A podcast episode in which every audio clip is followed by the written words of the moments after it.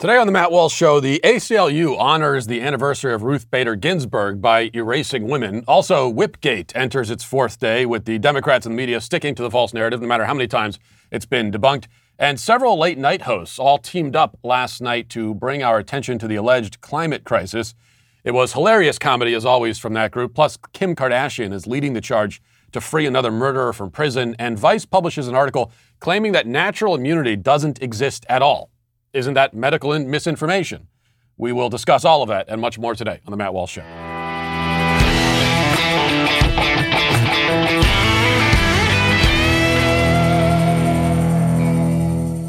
You know, there are little things that can happen sometimes which, though seemingly insignificant on their own, still so perfectly exemplify a larger issue that they're worth more attention than we might otherwise tend to afford them.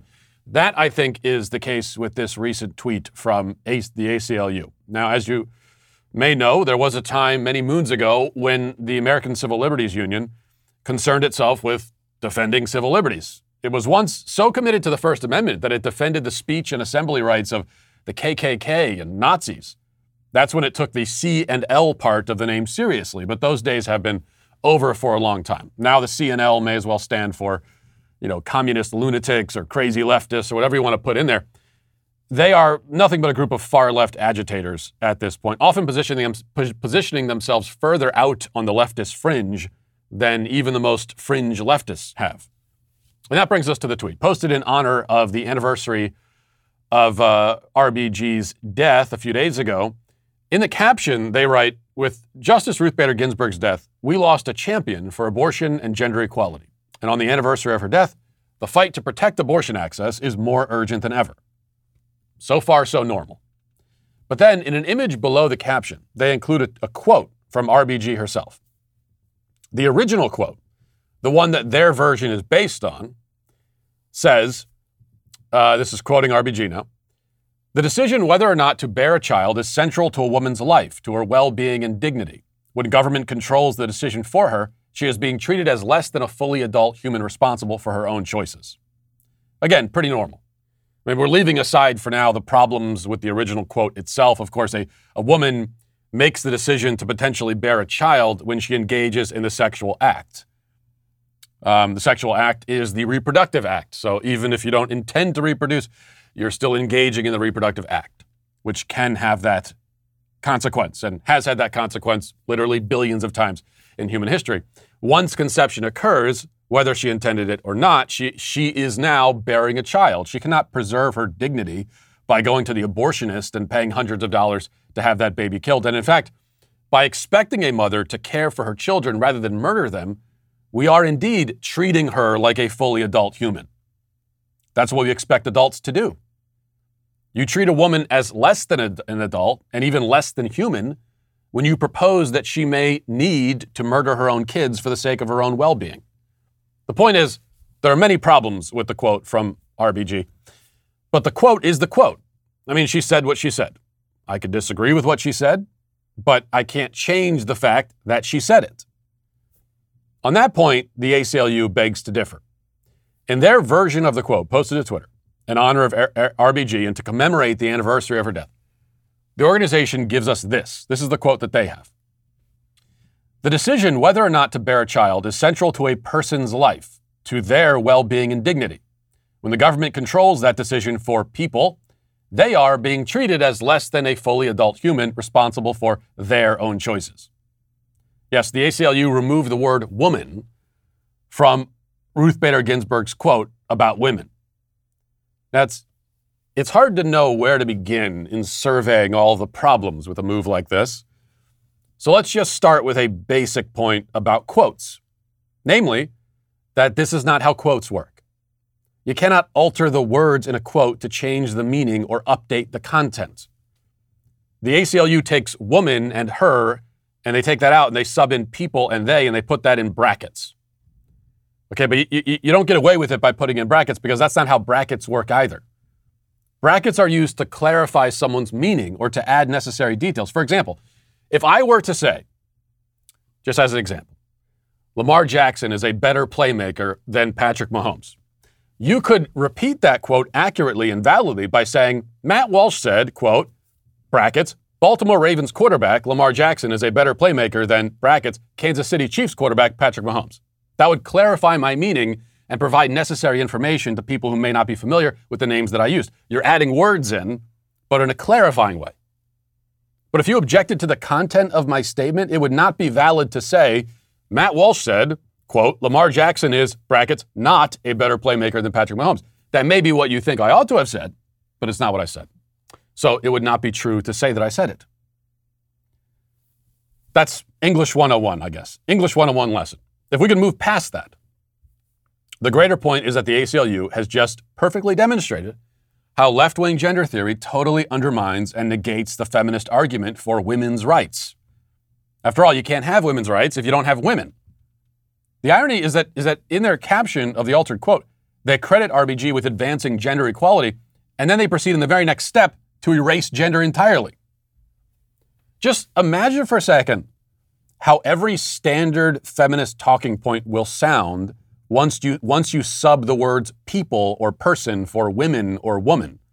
This is actually kind of fun. It's a fun game you could play on your own. I'll get you started. For example, here's a claim you've heard a million times Women earn, 80, earn 82 cents for every dollar men earn. Now, that's not at all true, but that's not the point. Let's consider the claim again with the ACLU's edits. People earn 82 cents for every dollar people earn. Suddenly, a political talking point that was coherent yet false becomes incoherent, redundant, and still false. Or try another statement that you've heard many times, or you know, you've heard something to this effect many times. We must defeat male privilege so that men and women are finally equal. That now becomes we must defeat people privilege so that people and people are finally equal. And so on. As I said, every feminist talking point, every single one, is reduced to ash and rubble by this change. In fact, just last night, Nikki Fried, who's uh, that silly woman down in Florida who's running for governor, she tweeted simply, elect women. Like I said, a, a silly person. Uh, but this now becomes, as dumb as that is, well, just elect women. Yeah, just elect women. But now that becomes elect people. And I mean, that at least makes some kind of sense, I guess. Hopefully, we all agree that we should be electing people and not, say, snakes and rodents. Though Congress would seem to suggest that we don't all agree on that point. Either way, it's impossible to advocate for electing women if there is apparently no such thing. Now, another point I think has to be made here. Many people on the right when they see this sort of thing play out. They're inclined to sit back, grab a popcorn and a soda, and watch the left eat itself. The belief, the hope, the quite fanciful hope, I think, is that the left will self destruct under the weight of its own contradictions. Many of us expect that there will be some sort of war of attrition between the conflicting factions, and in the end, they'll all be destroyed, right? The trans activists who wish to erase women the feminist who wishes to elevate women above men. Both of these sides cannot coexist, much less achieve any kind of mutual victory, we think. So let them fight, and, and, uh, and, and we will win by default. This is the attitude of many on the right. And I understand it. I understand that attitude. It's an optimistic attitude. It's wrong for two reasons. First, this assumes that the left notices these contradictions and is bothered by them. It assumes that they feel the need to be consistent or coherent. They don't. One of the marks of a tyrant, one of the things that makes them a tyrant, and modern American leftism is a tyrannical movement. One of the marks of a tyrant is that he is arbitrary and inconsistent, and you are expected to cooperate with and affirm his whims in any given moment. This is a feature, not a bug. It's part of the point especially for relativists who deny that there is any sort of objective or knowable truth. The truth changes on a dime, sometimes from one sentence to the next, which is how the ACLU celebrates gender equality in one sentence, and in the very next sentence denies the existence of gender. This is all a part of the tyrannical relativist game. Second thing, um, and this is where it gets even more depressing if there is a conflict between what we might call traditional left wing feminists, you know, they're so old fashioned and traditional that they believe that, uh, you know, only women have uteruses. But if there's a conflict between them and the trans agenda, and if it's true that either side must achieve a zero sum victory, then the trans agenda will triumph. Arguably, they already have. They hold all of the cultural power right now and have already used it to enact sweeping, catastrophic, previously unimaginable changes. And they've been able to do this in an, in an incredibly short amount of time. They have, they have totally altered the way that even average people on the street view biological sex. Um, the you know the, the philosopher I think it was Charles Taylor has this concept called the social imaginary, and that that has to do with the way you know you have you have the the academics with their theories, and average people on the street who really aren't aware of those theories and aren't participating in those in those conversations in the ivory towers. Well, the social imaginary is when those theories filter their way down into society and becomes part of the sort of intuitive sense that it becomes this intuitive sense that everybody shares. When people in society start believing something seemingly intuitively without even knowing why they believe it. And so these ideas about gender from, from, from, the, from, uh, from the left, they become part of the social imaginary. Average people buy into this stuff without knowing why they buy into it, without knowing where it comes from, without being able to explain it. But the point is that the trans activists have been able to inject this stuff into the social imaginary, to, to craft and mold the social imaginary in a very short amount of time. What does that mean? It means that they're going to win that fight with the feminists. And though it may be briefly satisfying to watch all of those feminist Medusas suffer such a humiliating fate, and I don't deny that it is fast, satisfying to watch, the reality is that the victors will be significantly worse. In fact, it's not so much that feminists would be supplanted by trans advocates, but that they would be passing the baton, even if unwillingly. It would represent a transition, much like, you know, stage three cancer transitions to stage four. The great project of left wing feminism was to undermine and destroy, at least in the societal consciousness, moral truth and certain biological truths. As we move to stage four and our cultural cancer becomes terminal, the modern gender warriors take us from the rejection of moral truth and certain biological truths to the rejection of truth itself and biology itself. That is the shift that we are all now witnessing. And suddenly it becomes not quite as funny when you look at it like that. Now let's get to our five headlines.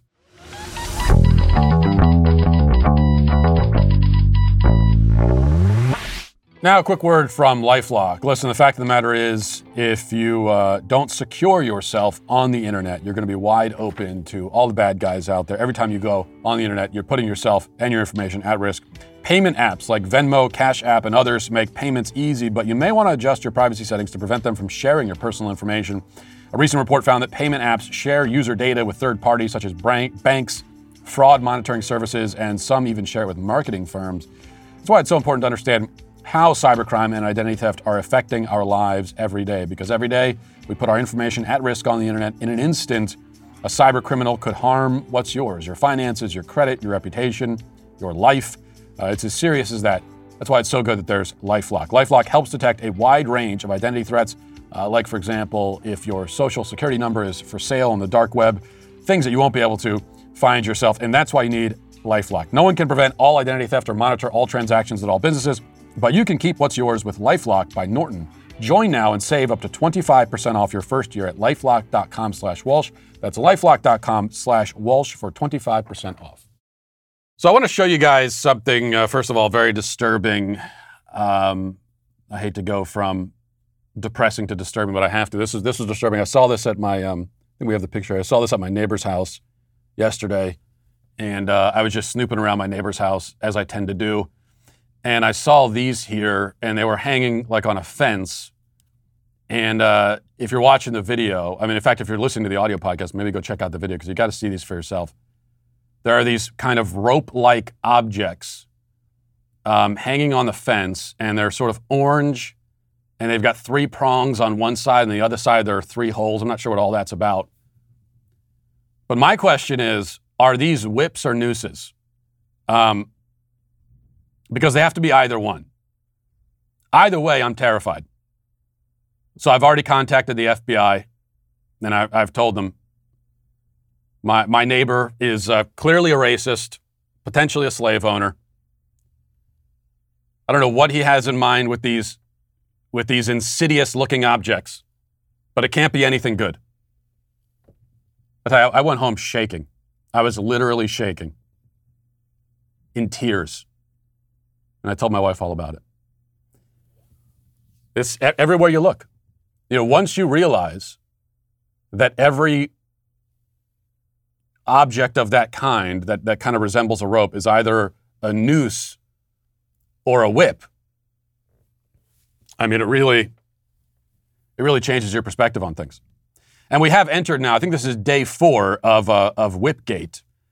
And Maxine Waters is the latest to come out and uh, talk about this. We had, we had Kamala Harris yesterday, as I said, an expert on whips herself, so there's a reason for her to be talking about it. But now, but now Maxine Waters, um, who is, and, and, I, and I don't say this lightly, she's one of the worst scumbags in Congress, just a, a utter scum, a horrible person. And here she is talking about uh, the so called whips that were used by Border Patrol. Listen. We are here and we're organized and we're saying to the president and everybody else, you got to stop this madness. And I want to know, in the first place, who's paying these cowboys to do this work? They've got to be gotten rid of. It, they've gotten to be stopped. It cannot go on. And so I thank all of you for being here today. Write the story.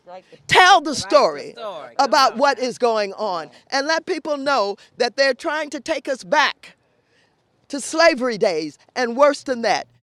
Worse. This is worse than slavery. To have Border Patrol agents on scary horses with with uh, using reins on a horse. That is not just slavery. That is worse than slavery. To prevent, I mean, think about this. Trying to prevent people from entering the country illegally is akin to slavery, if not worse than it. Except in slavery, you're taking people and forcing them to enter the country against their will and then and then forcing them to do to do labor without without paying them for it. That's slavery. In this case, all we're saying at worst is uh, no, you can't come in. You, you can go anywhere else in the world as far as we're concerned. I mean, the other countries may have something to say about that, but as far as we're concerned, you can go anywhere else, including certainly back to wherever you came from. You just can't come in here because we have a process, and this is not the process. Really, what we're saying is, uh, oh, if you want to do this, there's paperwork you got to fill out ahead of time. So telling people to fill out the paperwork, that is, uh, that's, that's slavery. I admit, you know, I, as someone who hates paperwork as much as the next guy, probably more than the next guy, it does, maybe it feels like that sometimes. But she says we got to get rid of we got to get rid of these cowboys. Whoever's paying for these cowboys. Well, those border patrol agents, taxpayers are paying for them. She says get rid of them. Meanwhile, um, DHS Secretary Mayorkas is uh, looking to do exactly that. He was uh, in a press conference yesterday, and here's what he said he's going to be doing about these so called cowboys. I want to share with you, with Ranking Member Katko, and this entire committee, the fact that we are addressing this with tremendous speed and with tremendous force. I have ordered an investigation to be conducted of the events that are captured in those images. The Office of Professional Responsibilities leaders are conducting the investigation. Um, we have uh, ensured that the individuals during the pendency of the investigation are not conducting law enforcement duties to interact with migrants, but rather are conducting only administrative duties. So these guys did absolutely nothing wrong. The narrative is completely false. We know that. That's, that's a fact. There's been no video that surfaced of them whipping anybody because it didn't happen. And uh, they're being put on desk duty anyway. And all of the people who are leading this charge, they all know that it's false, but it doesn't matter to them. We're just going to we're going to take these these these guys did nothing wrong. They're they're doing the job we we're paying them to do, and we're going to just throw them to the wolves because what, what do we care? You know, there's that quote attributed to, I guess it's attributed to Goebbels about uh, if a lie is repeated often enough, people will eventually come to believe it.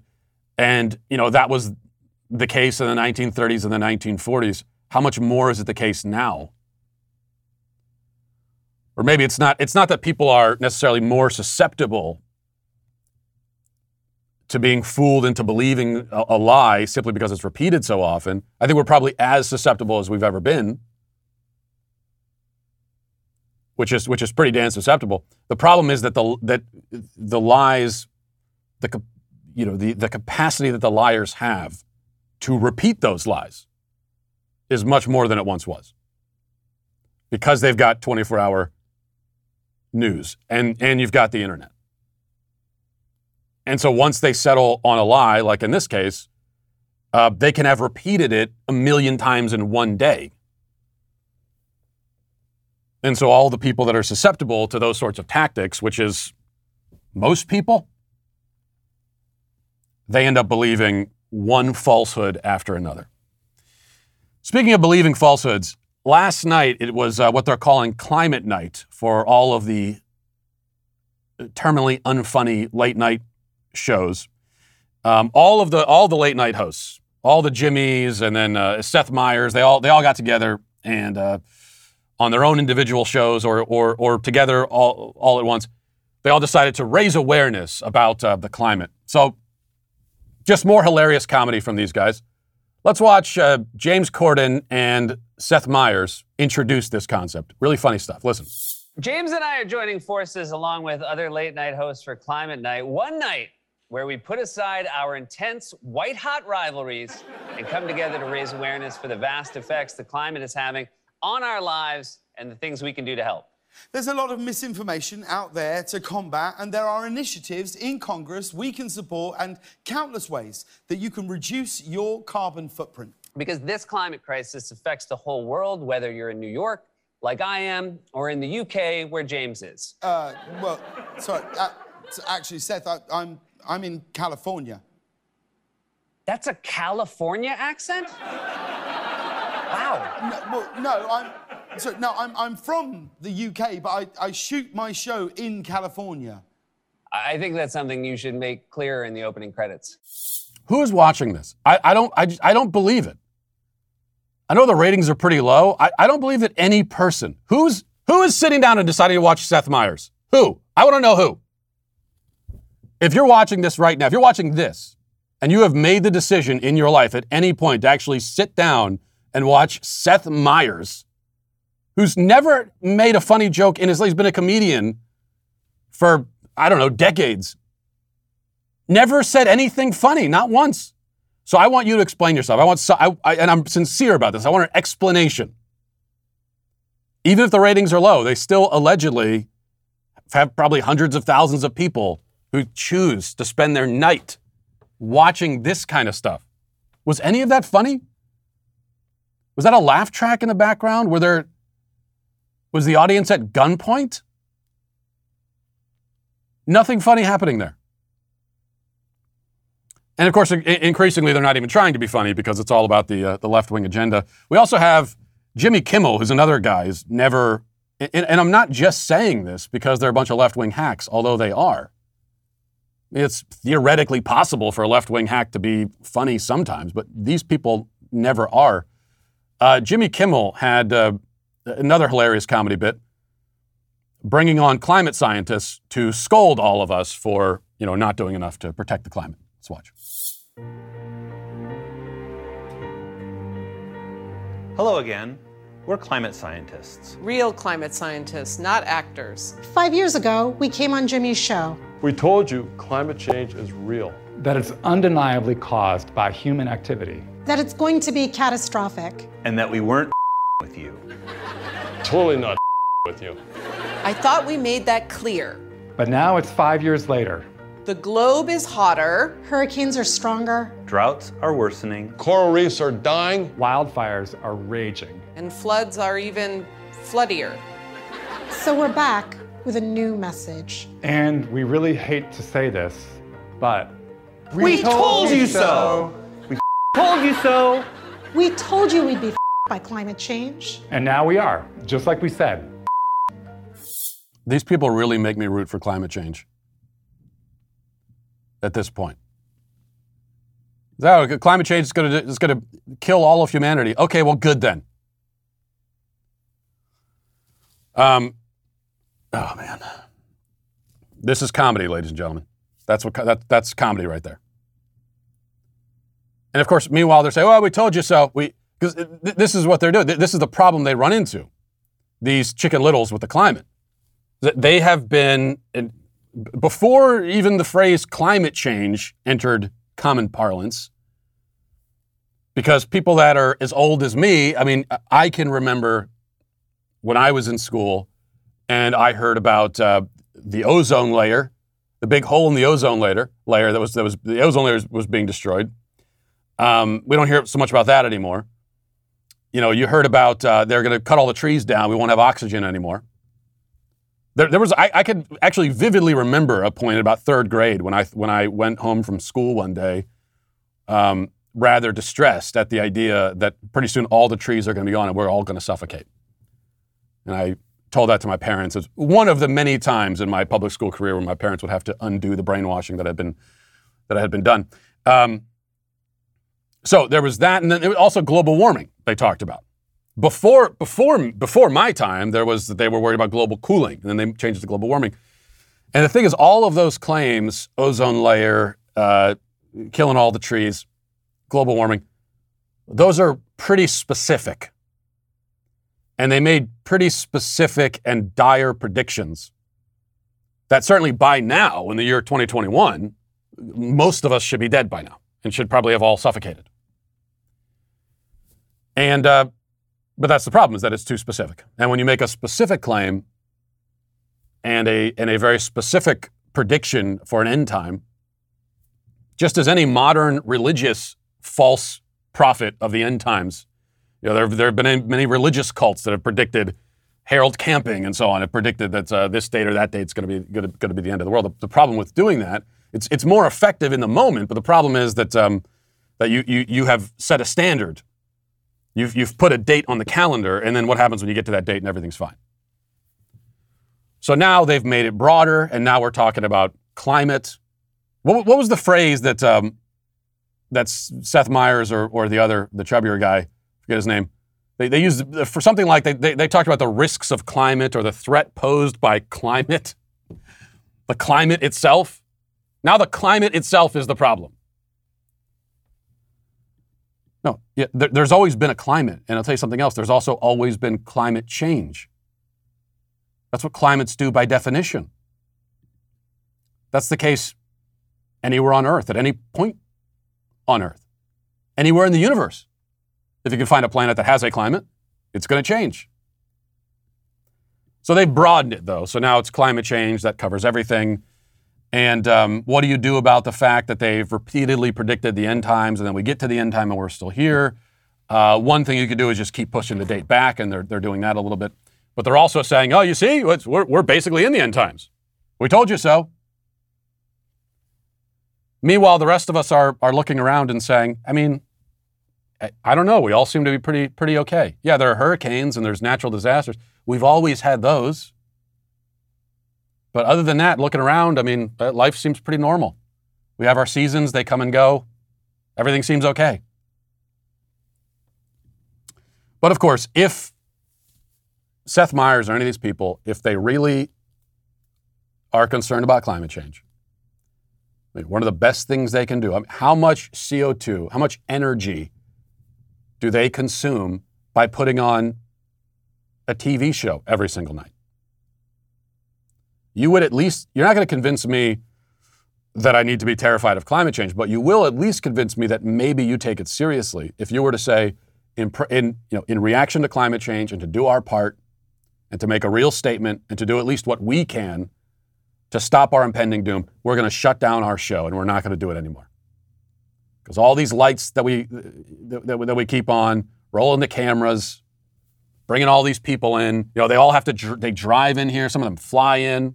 We bring guests on, and they they they fly. You know, burning all that jet fuel. So we're going to shut it down. We're not going to do the show anymore. That'd be a very good thing you could do for the planet on, on many levels. But at least if you were to do that, then I would believe that you take it seriously. But I don't. Because as with COVID, none of these people who are telling you to be terrified of it actually are themselves. And that ought to tell you something. All right, next we have more celebrity madness. Kim Kardashian has found another um, murderer that she would like to turn into a victim, and, and, she's saying this is someone that we, that we should all feel very sorry for. Uh, reading now from the Daily, the Daily Mail, it says a convicted murderer whose case was taken up by Kim Kardashian has been handed an execution date despite a parole board calling for his sentence to be commuted. Oklahoma inmate Julius Jones, age 40, was given an execution date on Monday, a week after the parole board recommended his death sentence be commuted. The Oklahoma Court of Criminal Appeals scheduled Jones to be executed on November 18th. The court also set dates for six other executions, which will be the first to be carried out in nearly seven years. Since a series of botched executions led to a moratorium on executions there. But, you know, by the way, box, botched executions, that's what happens when we've got this idea that we have to do it by lethal injection. You know, th- th- there, there are other ways to carry out executions that would be cheaper and simpler, and also probably less painful if you're concerned about that for the condemned. And there's really no chance of it being botched. Like a firing squad, for example. I mean, you just keep shooting until you hit him in the head. You can't really botch that. But we, we know in our culture we have to medicalize everything, and we even have to medicalize executions because that's a way of sanitizing it and making us feel better about it and not confronting what we're actually doing, which is what we're, we're, we're killing someone who, who deserves to be killed. But this guy, Julius Jones, he has, be, has become the new cause uh, for people like Kim Kardashian and, and other celebrities and people on the left and Democrats. They've come out and so we got to commute his sentence. Um, the, the claim is that he's, there are kind of a, bu- a bunch of different claims that they're sort of throwing against the wall. One is that the, the prosecution was, was racial. This is a racist thing. Of course, they're saying that. And they're also claiming that he's probably innocent, that there's, that there's no good evidence against him. Well, I thought this was a great report. This is from the local news in Oklahoma. This is what real journalism looks like. And it's a little, this is a little bit long. It's probably right about two minutes. We'll play this whole clip though, because here's a, a real journalist for the local news around where this um, the mur- the original murder happened kind of looking at the claims made by Julius Jones and his supporters and then comparing them with the facts. Listen. And the equation, they say, boils down to simple facts. Facts of the case they've listed on this website, justiceforpaulhowell.com. Their attempt to battle misinformation. I always like to say the most consistent thing about his alibi is how inconsistent it is. Jones and his family claim he was at his parents' house at the time of the murder. His girlfriend testified that he was on the south side of Oklahoma City during the time of the murder. Later, in an appeal, this is when this uh, story of him being at home with his family developed. Uh, the problem is, is during the trial, he had repeatedly admitted to both of his trial attorneys that he was that his family was mistaken and he was not at home that night and they were talking about the previous night before. And that's not the only testimony about his whereabouts that night. Two uninvolved eyewitnesses testified at trial that they saw Julius Jones with a suburban the night of the murder. There are claims that Jones did not have the opportunity to testify himself. Trial transcripts say otherwise. Jones repeatedly declined to testify in his own defense. Julius Jones has also had every opportunity to testify. The family also contests the claims that Jones was a football player at the University of Oklahoma. In reality, he was never on any OU athletic team.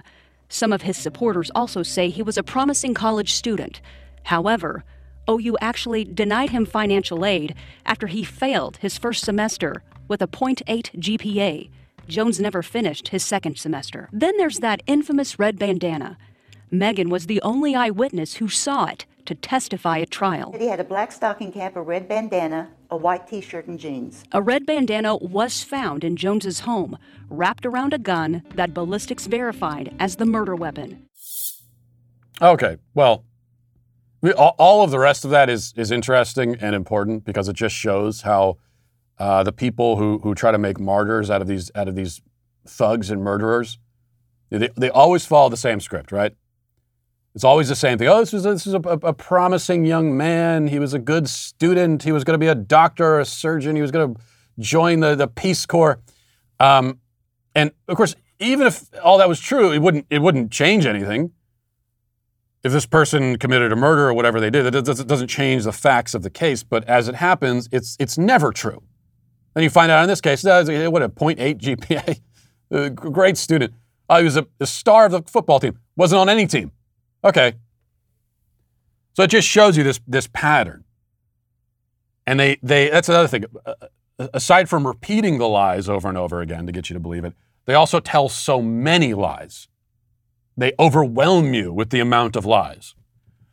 Where um, at a certain point, people just give up and they say, ah, whatever, I don't, it's too complicated, who knows?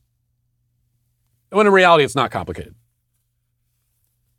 That's opponents of the death penalty on that issue in particular love this strategy because they want to make it seem as though you can never really be sure of someone's guilt, which is why you can never put anybody to death. And they say it's, it's better that a, that a thousand guilty men go free than that one person, one innocent man is executed, I, implying that there's no way for us to ever be sure. But that's just not the case. And what that wasn't even the full clip, and that wasn't. This is just local news breaking down some of the facts of the case. There's a lot more to it than that, but they had the murder weapon in his house, wrapped around a bandana that an eyewitness saw him wearing, and also uh, they found the DNA on the murder weapon. so what? That's it. I mean, you're you're the guy. Um, in order to entertain the idea that he might be innocent, and that's on top of all the other evidence. I mean, they've got DNA and ballistics, the murder weapon. That's pretty much tells the whole story, but there's got plenty of other evidence as well. In order to entertain the idea that this guy might still be innocent, you've got to start doing all kinds of flips and gymnastics in your head to make that happen when it's clear that he's guilty. And what did he do? I don't know if they specifically outlined it there, but he shot, he shot a man. he shot a man in the head uh, in front of his two young kids. That's what he did.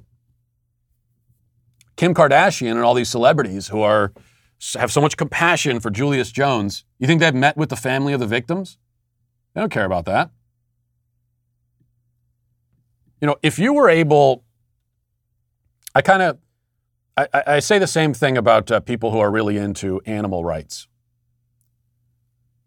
And a guy who would shoot a man in the head in front of his kids is an animal in many ways.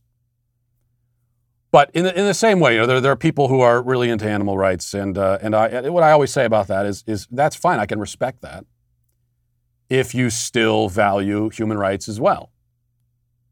But if you're putting animal rights above human rights, that's where there's a problem. And when it comes to people who have all this compassion for convicted murderers and monsters who did bar- barbaric things to innocent people, if you have if, if you're able to find within yourself true compassion for those monsters i can respect that if you also have compassion for the victims and more compassion for them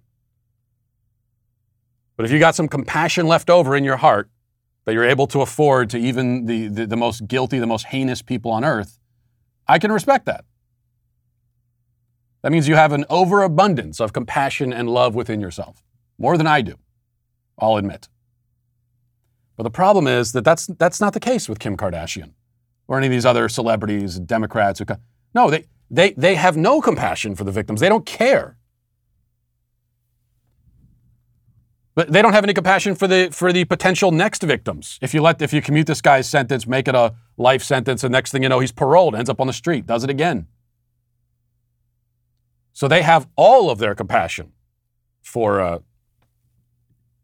for the guilty, for the, for the murderers. It's, it's so unbelievably twisted, psychologically speaking, that you just, it's hard to wrap your head around how, how anyone could see things that way. All right, finally, here's a little uh, bonus thing. I've, I've, had this for a few days and I meant to play it, and um, I'm going to play it now. This, this went viral over the weekend for some reason. It's actually from a couple of years ago. But here's the Republican governor. Do we have this one? Yeah, we do. Okay. This is the Republican governor of Georgia, Brian Kemp, with an ad that was uh, on TVs in, in, in Georgia a couple of years ago, trying to sell himself. I don't know. You tell me if you're if you find this compelling or not. I'm Brian Kemp. I'm so conservative. I blow up government spending. I own guns that no one's taking away. My chainsaw's ready to rip up some regulations. I got a big truck, just in case I need to round up criminal illegals and take them home myself. Yep, I just said that. I'm Brian Kemp. If you want a politically incorrect conservative, that's me. Oh, the, the cringe factor is overwhelming. That, that's a cringe challenge right there. How far, how, how long can you get into that without cringing into yourself, forming a sort of black hole, collapsing into yourself with cringe? You know, the thing is, we, we can we can laugh at this kind of thing from Republicans, and that's probably the main thing we should be doing is laughing at it because it is it is just silly and ridiculous. But it's also what, annoys me about it is it's so damn condescending. This is what this you, you think this is this is how you're connecting with conservative voters. And I don't know, there might have been a time when that sort of thing works. I, would I'd like to think the conservative voters are, are a little bit more discerning now. I'd like to think that. Just because we've had, we've had enough of this, of this kind of thing. But then again, he did win, so maybe my optimism is misplaced. All right, let's get now to reading the comments. This theocratic fascist dictatorship is on its way. Daily cancellations are the law and order of the day. With a sweet baby gang. All right. Excuse me there. I am, I am a little bit under the weather today, and uh, it's not COVID, okay? And that, that's one thing I really hate is that these days, I also have allergy. I'm, I'm someone with, with allergies because I'm just a cool guy. So I got glasses, allergies, the whole the whole thing. And you can't have allergies anymore. You can't like get a case of the sniffles and go anywhere. You know, you, you walk through the grocery store and you clear your throat or sneeze, God forbid.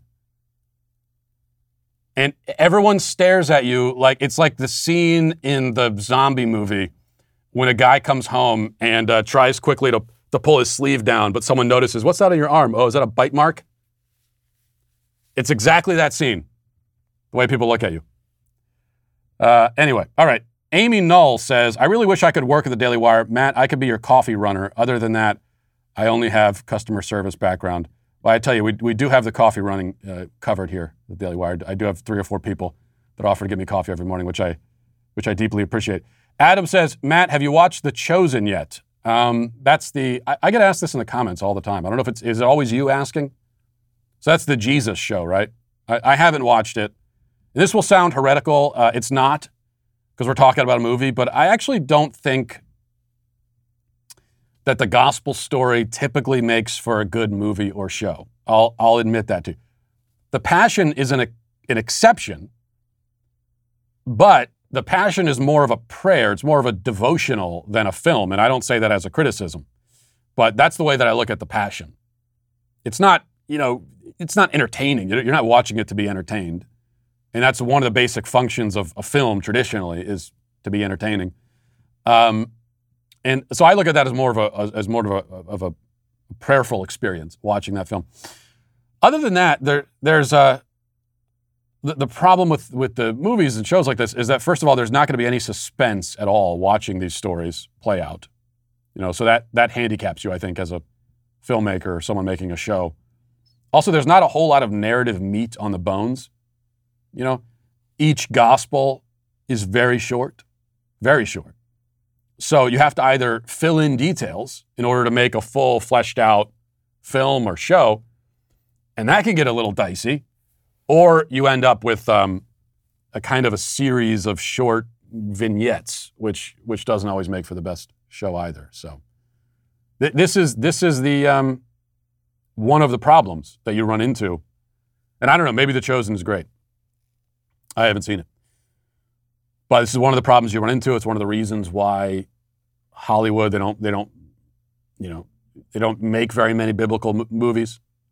And I know it might seem like there's, a, there's an easy answer for that. They hate Christians. Well, they do. But also, they love money and they'll take our money. And you would think, you know, why wouldn't we see a bunch of these? There's a huge audience for it. Well, the answer is, I mean, look, look at the that Noah movie that came out several years ago with who was it, Russell Crowe. And I, you know, I watched that movie. I didn't like it because they added so much into the story. It became a totally different story. It just became this Hollywood mm, story loosely based on a biblical story. But the, but the issue is that you have to add in a bunch of details because the Noah story in the Bible is is is very short, much shorter than the Gospels.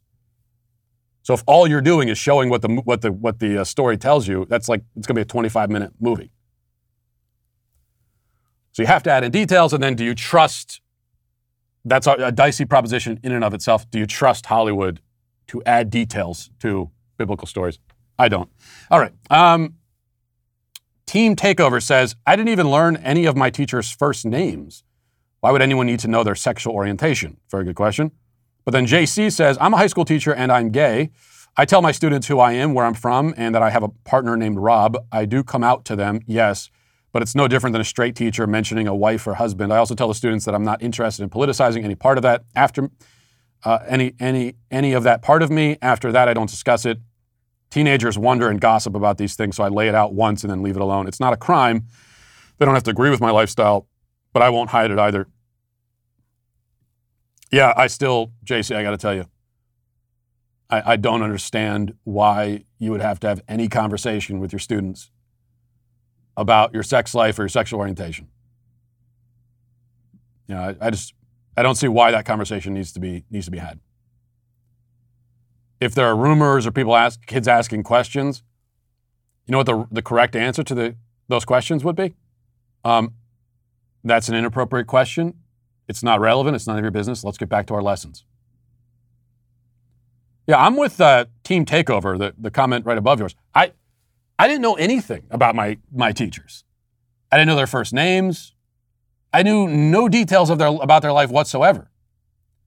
That's why, as a kid, when you're, you know, you see your kids, you, you see your teachers at school, and then if you're out in the wild somewhere and you see one of your teachers in the wild wearing civilian clothes, it was always kind of a trippy experience because like, wait a second, this person has. You always sort of imagine them as materializing in the classroom and then dematerializing once the bell rings. The idea that they even had a life outside of the classroom was weird to me. And that's one extreme, I suppose. But that's better than this new notion that your students have to have this full, complete picture of you as a person and have to know all about your private life. I don't think they know, need to know any of that. Um, let's see. Jerry says, Matt, I'm hoping for more segments that involve BTS mockery. Well, you, you know, I would never mock BTS. Wonderful artists. And, uh, and, and, and also, may I say, wonderful people as well. I'm imagining. And uh, Guy sees it says, My fiance is a teacher in Clark County School District in Nevada. She let me know that she can, in fact, have a cross in her classroom, but she can't talk about it. Gay and proud is normal. Christian and proud is not allowed. I'm surprised that they'll even let her have the cross to begin with, to be honest with you. But she can't talk about it. Uh, meanwhile, of course, yeah, I, I, imagine if she flew the, the gay pride flag, then she would be able to talk about that. Even though that is also a, you know, uh, church and state issue. Because that flag, as we've been over many times, is a, is a religious symbol. Doesn't belong in the classroom. You hear me constantly yammering about Policy Genius all the time because I am that excited about Policy Genius. But did you know they also offer amazing deals on home and auto insurance? I bet you didn't. Now you do. It's never a bad time to find ways to bundle your home and auto insurance and save on coverage with Policy Genius. Policy Genius makes it easy, makes it easy to compare home and auto insurance in one place. They can help you find home and auto coverage similar to what you have now, but at a lower price. They have saved customers an average of um, over $1,200 per year over what they were paying for home and auto insurance. They've saved new customers an average of $435 per year on auto insurance and $350 per year on home insurance. Their team will handle the paperwork to set you up uh, with your new policy or switch over from your current one. They're going to do all the, the tough stuff. All you have to do is head to policygenius.com, answer a few questions about yourself and your property. Policy Genius will take it from there. They'll compare rates from America's top insurers uh, Progressive to Allstate to all, all the top ones, to find your lowest quotes. The Policy Genius team can look for ways to save you more, including building your home and auto policies. It's as easy as that. So head to policygenius.com to get started right now. Policy Genius, when it comes to insurance, it's nice to get it right. And you know, it's no secret that today's today's America is short on truth, especially when it comes to legacy media. That's why the Daily Wire started the Morning Wire, the daily morning show dedicated to bringing you all the news you need to know without any spin or hidden agenda. It's the only daily podcast that values your time and the truth. And while we're working overtime to make sure fact based news still has a platform, we need your help to keep it trending towards number one. So subscribe and start listening now to Morning Wire on Apple, Spotify, or wherever you listen to podcasts and leave a five star review if you like what you hear. Now let's get to our daily cancellation. You know, we've canceled many publications during this segment of the show, but as far as I can remember, Vice has so far escaped the cancel hammer, and that has to change today. Vice is canceled for an article which they recently shared on their social media pages with the headline There's no such thing as natural immunity, and even if you've been lucky thus far, Delta could change that. No such thing as natural immunity. We know that up to now, our public policies and most of our so called public health experts and the media have all been operating and talking as if there's no such thing as natural immunity. But this is the first time that, we, they, that they've outright explicitly denied its existence. I mean, they can't really deny its existence, not with any credibility, because natural immunity is basic science. Its existence is not in any doubt whatsoever. If you have previously been infected with the virus, you have a certain level of immunity. That's what natural immunity means. There are questions about how much immunity that affords you. And there are good science based reasons to think it actually affords you much more immunity than the vaccine. But this has also been a question that the, that the quote unquote scientific community hasn't spent, spent much time studying. I mean, we, we don't know a whole lot about natural immunity as it pertains to COVID because the quote unquote scientific community isn't talking about it and they're not doing studies on it. Perhaps because they don't, they don't do the studies because they don't want the answer. Perhaps because their interests lie elsewhere. In any case, how does Vice, in this article written by Caitlin Flynn, justify its completely its complete rejection of natural immunity as a concept? Do they have any evidence to, to present? Do they have studies or research that no one else has seen? I'm skeptical, but let's hear them out. It says experts emphasize that if you've made it thus far uh, without contracting the virus, it's because you've been lucky, not because you're invincible or have natural immunity, which doesn't exist. Carl Fichtenbaum, professor of clinical medicine in the Division of Infectious Diseases at the University of Cincinnati College of Medicine, said this kind of thinking fits into the common mindset that bad things will happen to other people, but not to us. But adopting the mindset that you'll be okay and natural immunity will protect you, uh, you're not doing your part to protect yourself or others. Quote, you're getting the benefit from other people who do get the vaccine and walking through life on the coattails of others, Fichtenbaum says, but your luck may run out eventually especially given how transmissible the Delta, variant is and the fact that mask mandates in several states have been walked back. Okay, so here we have the repeated assertion that natural immunity doesn't exist, and yet no attempt to prove that assertion at all. Do the writers of this article and the supposed experts she interviewed, do they even know what natural immunity is? Well, let's keep reading. It says, while it's true that many young, healthy people have avoided infection thus far or only had a mild case of COVID, Fichtenbaum emphasized that it's not because their body has some sort of amazing immunity that's better than everyone else's, and it's not because they just won't come in contact with the virus, it's just that they've been lucky. Some people may feel confident that they're fine to go through life without the vaccine because, for example, their roommates contracted COVID and they didn't. But Ambler confirmed that prior exposure without infection is not some sort of proof that you're naturally immune or that you had an asymptomatic case and now have antibodies. Ah, so there it is. The professor of clinical medicine in the Division of Infectious Diseases at the University of Cincinnati College of Medicine, whose assertions have been repeated as fact in an article shared thousands of times on social media, doesn't understand what natural immunity is. Or at least he's pretending not to understand it. He seems to think, or again pretends to think, that natural immunity is the idea that some people will never get COVID because their immune systems are imbued with magical powers. But that's not what the term means. On the contrary, naturally immune people did get COVID. Many of them got it pretty quickly early on and now are at a much lower risk of contracting it again. So Vice is combining a straw man with a bait and switch, pretending that they've debunked natural immunity while instead debunking some other concept that didn't exist until they invented it. It's a clever and effective trick because they know that most people will not bother to read the article and uh, discover any of this for themselves. Instead, they'll read the headline, which reinforces what they already believe and what they want to believe. And especially it affirms them in their blanket hatred of the, of the unvaccinated. We can't underestimate this point. There are many people who hope that they don't want natural immunity to exist. That all these millions of people who have immunity right now, they don't want those people to have immunity because then that would interfere with the satisfaction that they get in hating all of the people who don't who are not vaccinated. And so that's what this article is intended to do. But if you want some actual information on this subject, Dr. Marty Makary, a surgeon and professor at Johns Hopkins, was interviewed on Fox this morning, and here's what he had to say about natural immunity. One of the greatest failures of our public health leadership has been ignoring natural immunity. We're 19 months into this. We do not see reinfections cause severe illness. That's clear observational data. You add that to the 15 studies with hard data showing that it's effective and even up to 27 times more effective than vaccinated immunity.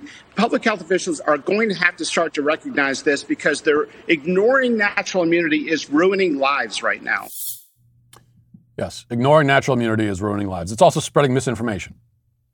But needless to say, no social media platform has flagged this article or penalized Vice for promoting this kind of blatant medical misinformation.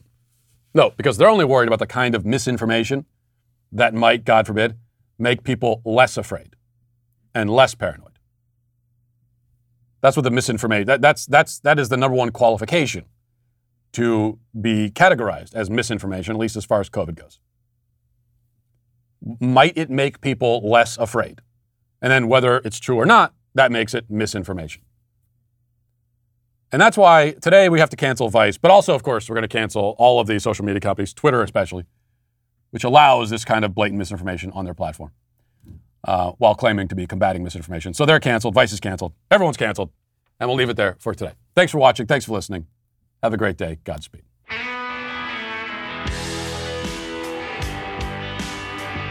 Well, if you enjoyed this episode, don't forget to subscribe. And if you want to help spread the word, please give us a five star review. Also, tell your friends to subscribe as well. We're available on Apple Podcasts, Spotify, wherever you listen to podcasts. We're there. Also, be sure to check out the other Daily Wire podcasts, including The Ben Shapiro Show, Michael Knowles Show, The Andrew Klavan Show. Thanks for listening. The Matt Walsh Show is produced by Sean Hampton, executive producer Jeremy Boring. Our supervising producer is Mathis Glover. Our technical director is Austin Stevens. Production manager Pavel Vodosky. The show is edited by Ali Hinkle. Our audio is mixed by Mike Coromina. Hair and makeup is done by Cherokee Hart. And our production coordinator is McKenna Waters. The Matt Walsh Show is a Daily Wire production, copyright Daily Wire 2021. Today on The Ben Shapiro Show, the Biden administration slams Border Patrol even as the border remains wide open. Democrats seek to blow out the spending and regulate business into the ground, and COVID hysteria continues. That's today on The Ben Shapiro Show. Give it a listen.